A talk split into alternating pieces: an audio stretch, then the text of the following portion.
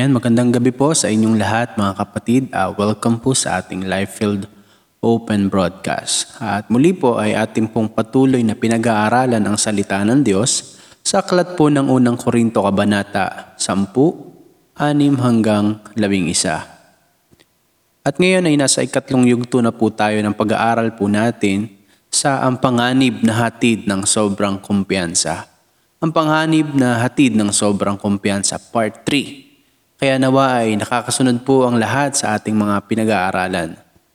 Maging sa ating mga kapatid, ito nga yung lagi kong sinasabi at sinabi ko po itong nakaraan. Huwag nating gamitin ang kalayaan na mayroon tayo sa paggawa ng masamang bagay.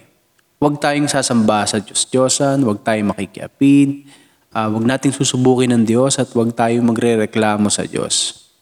Ibig sabihin lang, huwag tayong masyadong kumpiyansa sa ating mga sarili na tayo hindi mahuhulog sa ganitong klase ng mga kasalanan at ganitong klase ng mga tukso. Kaya nga pinag-aralan po natin ito, pinag-aaralan natin ito nung mga nakaraang uh, sunod-sunod na linggo, every Sunday uh, service natin, huwag natin baliwalain ang kasalanan. Ang kasalanan po ay isang bagay na hanggang ngayon ay patuloy pa rin tayong nakikipagbuno sa araw-araw. Kaya patuloy po ito nagiging hadlang sa atin sa Diyos. Kaya sa ating pong uh, pag-aaral po nitong nakaraan, tinalakay po natin ang mga bagay na uh, nakita natin at nabasa po natin sa unang Korinto, yung una at pangalawa nating puntos, na huwag tayong sasamba sa Diyos-Diyosan. Isa ito sa bagay na dahilan kung bakit ang Israel ay hindi nakarating at hindi na tunton ang plano ng Diyos na sila'y makarating sa lupang pangako. Maging yung huwag kayong makikiapit. Ito po ay siyang naging dahilan ng pagkakasala rin po ng mga Israelita. Kaya ngayon po ay ating pong tatalakayan ng ikatlo at ikaapat na puntos ngayong araw na ito. Tayo po muna yung manalangin sa ating Diyos. Takilang Diyos, maraming maraming salamat po sa oras na ito Tunay nga po na samahan niyo po kami sa aming pag-aaral. Ito po ang aming panalangin sa ngalan ni Jesus. Amen. Ang ikatlo pong puntos na ating pong pag-aaralan ngayon ay huwag mong susubukin ang, ang Diyos. Huwag mong susubukin ang Diyos na makikita po natin sa verse 9. Huwag natin susubukin si Kristo gaya ng ginawa ng ilan sa kanila. Dahil sa ginawa nila, pinuksa sila ng mga ahas. Naalala niyo po ba yung nangyari sa aklat ng mga bilang kabanata 21? Sa Numbers chapter 30, 21 na kung saan ay makita natin ang buhay at dinanas po ng Israel sa ilang, di ba? Sabi po sa bilang uh, 21, 4 hanggang 5, mula sa bundok ng Hor, nagpatuloy ang mga Israelita patungong dagat na pula upang maiwasan iwasan ng Idom. Subalit nainip sila sa pasikot-sikot na paglalakbay. Nagreklamo sila sa Diyos at kay Moises, Inilabas mo ba kami sa Ehipto upang mamatay lamang sa ilang na ito? Wala kaming makain ni mainom. Suyang-suya na kami sa walang kwentang pagkain ito. At ang mga tao po ay nagreklamo sa Diyos. At alam na ang kanilang kalalagayan ay masama dahil sa ginawa nilang ito. Kapag ginawa mo magreklamo sa Diyos at sinubok mo siya sa ganitong mga bagay, makikita mo talaga kung ano ang Panginoon. Hindi lang sila kay Moises nagreklamo, maging sa Diyos nagreklamo sila, maging kay Yahweh. Sinabi nilang, dinala mo lang ba kami rito sa ilang, Moses, para mamatay? Anong ginawa namin para mahirapan kami ng ganito at dito na kami halos mamatay? Wala na kaming makain ni mainom. So yung suya na kami sa walang kwentang pagkain ito. At ito nga ang tinatawag na mana. So ano ba ulit ang mana? Ang mana po ay ang super uh, natural na pagkain na ibinigay ng Diyos sa mga Israelita sa kanilang apat na taon na paglilibot sa disyerto ng ilang. Ang salitang mana ay nangangahulog ang ano ito sa wikang Hebreo. Ang mana po ay kilala rin bilang tinapay ng langit na bumabagsak mismo sa langit tuwing umaga. Sinabi din ng iba ng mais ng langit. Ito rin ay sinasabing pagkain ng anghel at saka ito yung sinasabi nilang spiritual na karne nila noong panahon na yon. Dahil sa kanilang matinding mga uh, pagrereklamo sa Diyos at pagsusubok sa Diyos sa ganitong bagay, ano bang ginawa ng Diyos sa kanilang mga uh, mga nirereklamo at mga saloobin? Bilang chapter 21 verse 6, ano nangyari? Dahil dito, pinadalan sila ni Yahweh ng mga makamandag na ahas at maraming Israelita ang natuklaw ng mga ito at namatay. Matapos ang lahat ng binigay ni Yahweh at pag-iingat na pag-iingat, proteksyon, gabay sa kanila, ito ang gagawin nilang sukli sa lahat ng ginawa niya. Pinadalan sila ng ahas na maaaring tumuklaw sa kanila at iba sa kanila ay nangamatay. Ayaw na namin ng nakakasuyang mana. Ayaw namin dito. Ito ang gusto namin. Ito ang gusto namin. Ito ang gusto namin. Ito ang dapat masunod. Sinabi ng Diyos, tama na, sobrang na tong mga tao na to. Pinilit nila ang isang bagay na maaaring makapagdala ng kapahamakan sa kanila. Paano nila pinilit ang Diyos sa kanilang mga kagustuhan? Sabi nila, ayaw namin ng mga nakakasuyang mana na ito. Gusto namin ay karne. Mabuti na lang na bumalik na lang kami sa Ehipto kahit na alipinin kami ulit doon. Basta nakakakain kami ng karne at maayos ang aming tulog, maayos ang aming papahinga, nakakain kami ng mga gusto namin, nainom namin ang gusto namin, kaysa dito sa ilang na mamamatay na na kami. Ayaw namin ng mga binigay mo sa amin, Yahweh. Na minsan may mga ganito pong mga Kristiyano, may mga ganitong mga mananampalataya na para bang may patago sila sa Panginoon. Para bang nagiging bangko ang Panginoon sa kanila. Kapag gusto nila ang isang bagay at Sasabihin nila, hihingi sila ng ganito, dapat maibibigay agad. Kapag gusto nila ang isang bagay, kahit na hindi naman dapat ganito ang kanilang isip at ugali, kahit na ikapapahamak pa nila, wala silang pakailam, ang gusto nila ang dapat masunod at ang mga gusto nila ay dapat nilang makuha. Christians who wants to push God to the limits all the time. Ang buhay nila hindi nakatoon sa kung paano, kaya, paano ko kaya mabibigyan ang kaluguran ng Panginoon ko. Ang isip nila ay hanggang gaano kaya kahaba ang pisi at pasensya ng Diyos sa akin. Hanggang kailan ko, kaya ako paghihintayin ng Panginoon sa mga kagustuhan ko. Kahit na may ibinigay na ang Panginoon sa atin ay parang may hinahanap pa tayong mas best sa bigay pa ng Panginoon. Ibig sabihin, hindi tayo marunong magpasalamat at makontento sa kung anong mayroon at hindi natin ma-appreciate ang ilang ginawa ng Lord sa atin. Kagaya ng mga Israelita. Nalala ko yung isang uh, napanood ko na yung pong uh, tauhan dito, yung tatay po ay nagka-tricycle at meron po siyang isang anak na nag-aaral. At ang tatay ang kanyang laging uh, gustong gawin sa kanyang anak tuwing ito ay uuwi na sa hapon. Ang nais niya po ay sunduin niya ang kanyang anak. Siya po isang tricycle driver. Pero lagi siya nasabi ng anak niya ay, wag na, wag mo na ako sunduin. Yun pala ay kinakahiya niya ang kanyang tatay bilang isang tricycle uh, driver.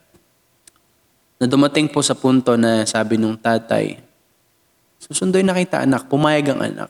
Pero sabi ng anak, doon na lang sa 7-Eleven, doon sa likod ng school namin, doon mo na lang ako sunduin. Eh sobrang tagal nung tatay kasi nga may sakay pa siya.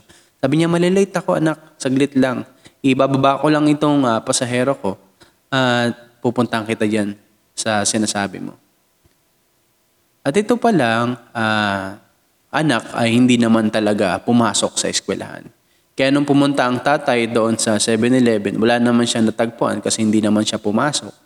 At ang ginawa pa nung tatay, dahil nga hinahanap niya ang kanyang anak, ay doon siya pumunta mismo sa school at tinanong sa teacher at tinanong sa mga kaklase. Sabi ng teacher niya at ng kaklase, hindi naman po pumasok. Nagalit ang anak sa kanyang tatay at sinabi niya, ba't ka pumunta doon sa school? E di nalaman na nila na ikaw ay tricycle driver, ang tatay ko ay tricycle driver. Nakakahiya naman. Ang school po na pinag-aaralan nito isang uh, pribadong eskwelahan na kung saan ay ma- ma- mamahali ng tuition at mahiyaman din ng mga estudyante. Kaya siya hiyang-hiya sa kanyang tatay dahil mahirap lamang sila. At binubuhay lamang sila sa pamamagitan ng pagpapasada po sa tricycle. Hanggang sa dumating na itong uh, anak niya ay nagrebelde sa kanya, ayaw na umuwi, sabi, hindi ako uwi dahil sa mga ginagawa mo sa akin. Dumating ang isang araw, makalipas ang ilang araw, ang anak ay nagsabi sa kanyang tatay, Tay, may pera ka ba? Bibili kasi ako ng damit para sa debut ng aking kaklase. Sabi ng tatay, meron naman anak, kasya na ba ang 500 dyan? Sabi ng anak, paano naman kakasya yung 500? Ano mabibili kong damit dyan? Mamahalin yung mga dapat na bilhin ko kasi yung mga mayayaman ng mga kaklase ko. Nakakahiya kung tigpa 500 lang ang damit ko. Wala ka na bang maibibigay dyan?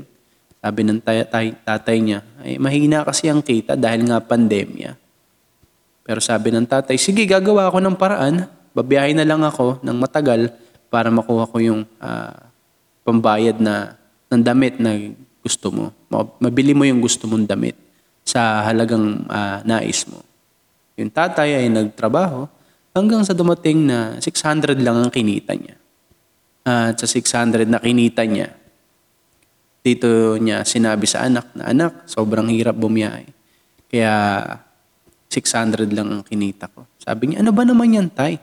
Kala ko ba ibibigay mo lahat ng gusto ko? Sabi nung tatay, ito lang anak. eh." Sabi niya nung tatay, bumiyahe, babiyahe na lang ako ulit. Madaling araw. Um, buong madaling araw, ano lang, sa gabi hanggang madaling araw, babiyahe ako para makumita. Sabi nung anak, kahit sumuka ka pa ng dugo, ano mang gawin mo, dapat ay pagsumikapan mo yan dahil anak mo ko at ipoprovide mo nga aking pangangailangan. So yung tatay ay bumiyahe at sabi nung ah, tatay sa kanya, umuwi ka sa bahay ah, huwag ka matutulog sa boyfriend mo. Sabi nung anak, ayoko umuwi sa bahay kasi alam kong wala namang ulam at saka paulit-ulit lang ang ulam natin doon, kundi sardina. Sabi nung tatay, edi bumili ka sa tindahan. Ay, o kaya mangutang ka muna doon sa kapitbahay natin. At bili mo yung gusto mong ah, ulam. At sinabi nung ah, anak, sige. Pero hindi siya umuwi. At kinabukasan ng umaga, tinext po siya ng kanyang ah, kapitbahay, yung dapat nauutangan niya sa tindahan. Sabi niya, condolence. Sabi nung anak, bakit? Yung tatay mo, ha, na aksidente. Wala na yung tatay mo. At pumunta ka, umuwi ka bigla kasi may iniwan siyang sulat sa'yo. At nakalagay doon sa sulat, sabi nung tatay, Anak, yung kikitain mo doon sa lamay, yun na lamang ang ibigay mong, ah, yun na lamang ipambili mo doon sa kailangan mong damit. Pasensya na, hindi kinaya ni tatay ang, ang, ang pagpasada. Kaya pasensya na anak, hindi ko maibigay yung kagustuhan mo. Mahal na mahal kita anak. At simula noon, doon nakita ng, ng anak ang mga bagay na nangyaring ito. Na minsan, gusto ko lamang i-relate ang mga nangyaring ito sa buhay ng ilang mga Kristiyano. Minsan ang damay nating gusto. Ang damay nating ah, reklamo sa Diyos na pinupush natin ang, ang Panginoon na bigay, ibigay sa atin ang mga pangailangan natin. Ang mga kagustuhan natin, mga luho natin sa buhay na hindi naman talaga natin kailangan. Na minsan dahil din sa ating mga ginagawa, tayo napapahamak o ang, ang ating mga kamag-anak ay napapahamak ang mga magulang natin na napapahamak dahil sa mga bagay na hindi naman para sa atin. Parang kagaya din itong ah, mag-asawa sa Acts chapter 5. Sinubok nila ang Espiritu ng Diyos sa kanilang ah, pagbibigay ng mga pinagbentahan sa kanilang mga ari-arian. Sabi ng chapter 5 verse 3, sinabi ni Pedro, Ananias, bakit ka nagpadala kay Satanas at nagsinungaling ka sa Espiritu Santo? Bakit mo binawasan ang pinagbilhan mo ng lupa bago mo ipinagbili ang lupa? Hindi ba iyo yun? At nang may pagbili na, hindi ba iyo rin ang pinagbilham? Bakit mo naisipang gawin yon? Hindi ka sa tao nagsinungaling kundi sa Diyos. At nang marinig ito ni Anania, siya'y nalagutan ng hininga at bumagsak. At lahat ng nakabalita sa pangyayaring iyon ay pinagharian ng matinding takot. Lumapit ang ilang binata, binalot ang bangkay at siya'y nilibing. Pagkaraan ng may tatlong oras, dumating naman ang kanyang asawa na walang kamalay-malay sa nangyari. Kinausap siya ni Pedro. Sabihin mo sa akin, ito nga lang bang ba ang kabuang halagang pinagbilhan ng inyong lupa? Opo, yan lamang, sagot ng babae. Kaya't sinabi sa kanya ni Pedro, bakit nagkaisa kayong subukin ng Espiritu ng Panginoon? Hayan, kadarating pa lamang ng mga naglibing sa iyong asawa at ikaw naman ngayon ay susunod nila. Noon din nabuwal si Sapira sa paanan ni Pedro at namatay. So don't get yourself into a situation and then force God to get you out of it. That's pushing God. Don't push Him or don't push God sa mga bagay na yan. Kaya itong mga taga-Korinto, sinabihan ni Pablo na huwag ninyong gamitin ang inyong kalayaan para gumawa ng kasalanan o bumalik sa dati ninyong ginagawa. Dahil nga sila ay mga mananampalataya na raw kay Kristo, sinasabi nila ang kanilang panahon ay panahon ng kagandang loob at sinasabi rin nila na ang Diyos ay Diyos na mapagpatawad. Kaya nga binabalaan sila ni Pablo na huwag ninyong subukin ng Diyos sa inyong mga ginagawa. Kung ayaw ninyong mapagaya dito sa mga Israelita na tinuklaw ng ahas dahil sa katigasan ng ulo. At ang ilan nga sa kanilang mga uh, mga mananampalataya dito sa Korinto ay namatay din dahil sa ganitong mga bagay. Sinubok nila ang Diyos sa pagkain nila ng mga pagkain nihandog sa Diyos-Diyosan, sa maling pagsasagawa nila ng banal na hapunan, yung iba ginawang inuman ang pag-inom ng alak na sumisimbolo sa dugo ni Kristo, ang iba naman ay gahaman sa pagkain ng tinapay at ang iba nga ay nag-uwi pa sa kanilang mga tahanan. Nilapastangan nila ang Diyos sa mga bagay nito. Kaya ang ilan sa kanila ay nagkasakit ng hina at ang ilan ay namatay. Ano ang dahilan? Dahil sinubok nila ang Panginoon sa kanyang limitasyon. Na minsan ito yung uh, sinasabi na sa limitasyon ng tao, minsan sobra na tayo talaga. Wala na tayong limitasyon sa mga mga bagay na na ito. Alam natin ang Diyos ay kayang gawin ng lahat, pero wag nating subukin ang Diyos sa mga bagay na ito. Ito ang naging parusa at nangyari sa mga Israelita dahil sa kanilang katigasan ng ulo at pagsubok nila sa Diyos sa lahat ng kanilang mga, uh, mga ginagawa. So yan yung una. Huwag nating subukin ang Diyos sa mga bagay na ganito. Pang-apat, pagrereklamo sa Diyos. Babi ng verse 10. Huwag din tayo magreklamo tulad ng ilan sa kanila kaya't nilipol naman sila ng anghel na namumuksa. Ayan, dahil sa kanilang pagrereklamo, pinuksa at nilipol sila ng anghel na namumuksa. Itong anghel na namuksa din at lumipol na pumatay po sa ilang mga panganay na lalaki sa Ehipto noon. Ito rin ang anghel na pupuksa sana sa mga tao sa Jerusalem noong panahon ni David, subalit ito'y pinag- pinigilan lamang ni Yahweh sapagkat nagbago ang kanyang pasya na makikita natin sa 2 Samuel 24. Ito rin po ang anghel na mamumuksa na pumuksa at lumipol sa mga kawal at pinuno ng Assyria na makikita naman natin sa 2 Chronicles uh, chapter 32. Kaya ito rin po isang babala ni Pablo sa mga taga-Korinto na sila ay makinig sa Diyos at huwag silang magreklamo, gaya ng ginawa ng Israelita. Dahil may kakayahan ng Diyos na lipulin sila anumang oras sa pagkakataong gawin nila ito. Siya ay may kakayahang magpatupad at magpatigil, magpigil ng ganitong klaseng parusa sa mga taong reklamador. Anong wala sa taong laging nagrereklamo? Ano ba ang wala sa taong lagi nagrereklamo? Ang tinatawag na kakontentohan o pagiging kontento. Itong nais ituro sa kanila ng Diyos at ni Pablo sa mga taga-Korinto. Maging kontento kayo at matutong magpasalamat sa lahat ng pagkakataon. Sabi ng Pilipos, Kabanata 4, uh, talata 11. Hindi ko sinasabi ito dahil sa kayo pinaghahanapan ko ng tulong. Natutunan ko ng masiyahan at maging anuman ang aking kalagayan. Ang mga Israeli, Israelita po noon paman sa loob ng apat na taon na paglilibot at pag-iikot sa ilang ay walang ginawa kundi magreklamo sa Diyos. Ayaw nila ng mana, ang gusto nila ay karne, kaya pinadalan sila oh, ng ganitong mga ahas upang sila ay magsisi. Pero hindi pa rin sila tuminod na kontento sa mga gusto nila. Nagnais pa rin sila sa karne dahil suyang-suya na raw sila sa mana. Kaya pinadalan sila ni Yahweh ng isang buwan na supply ng pugo kaya ang ilan sa kanila ay namatay sa sobrang hayok sa pagkain ng karne. Maraming mga Kristiyano ngayon ang guilty sa ganitong klasing bagay. Maraming mga Kristiyanong mahiling magreklamo at di marunong makontento. Marami nang namatay sa ganitong klasing bagay. Nalala niyo ba ang nangyari kay Cora at sa 20, uh, 250 uh, 50 tao na kasama niya, niyang kasamahan?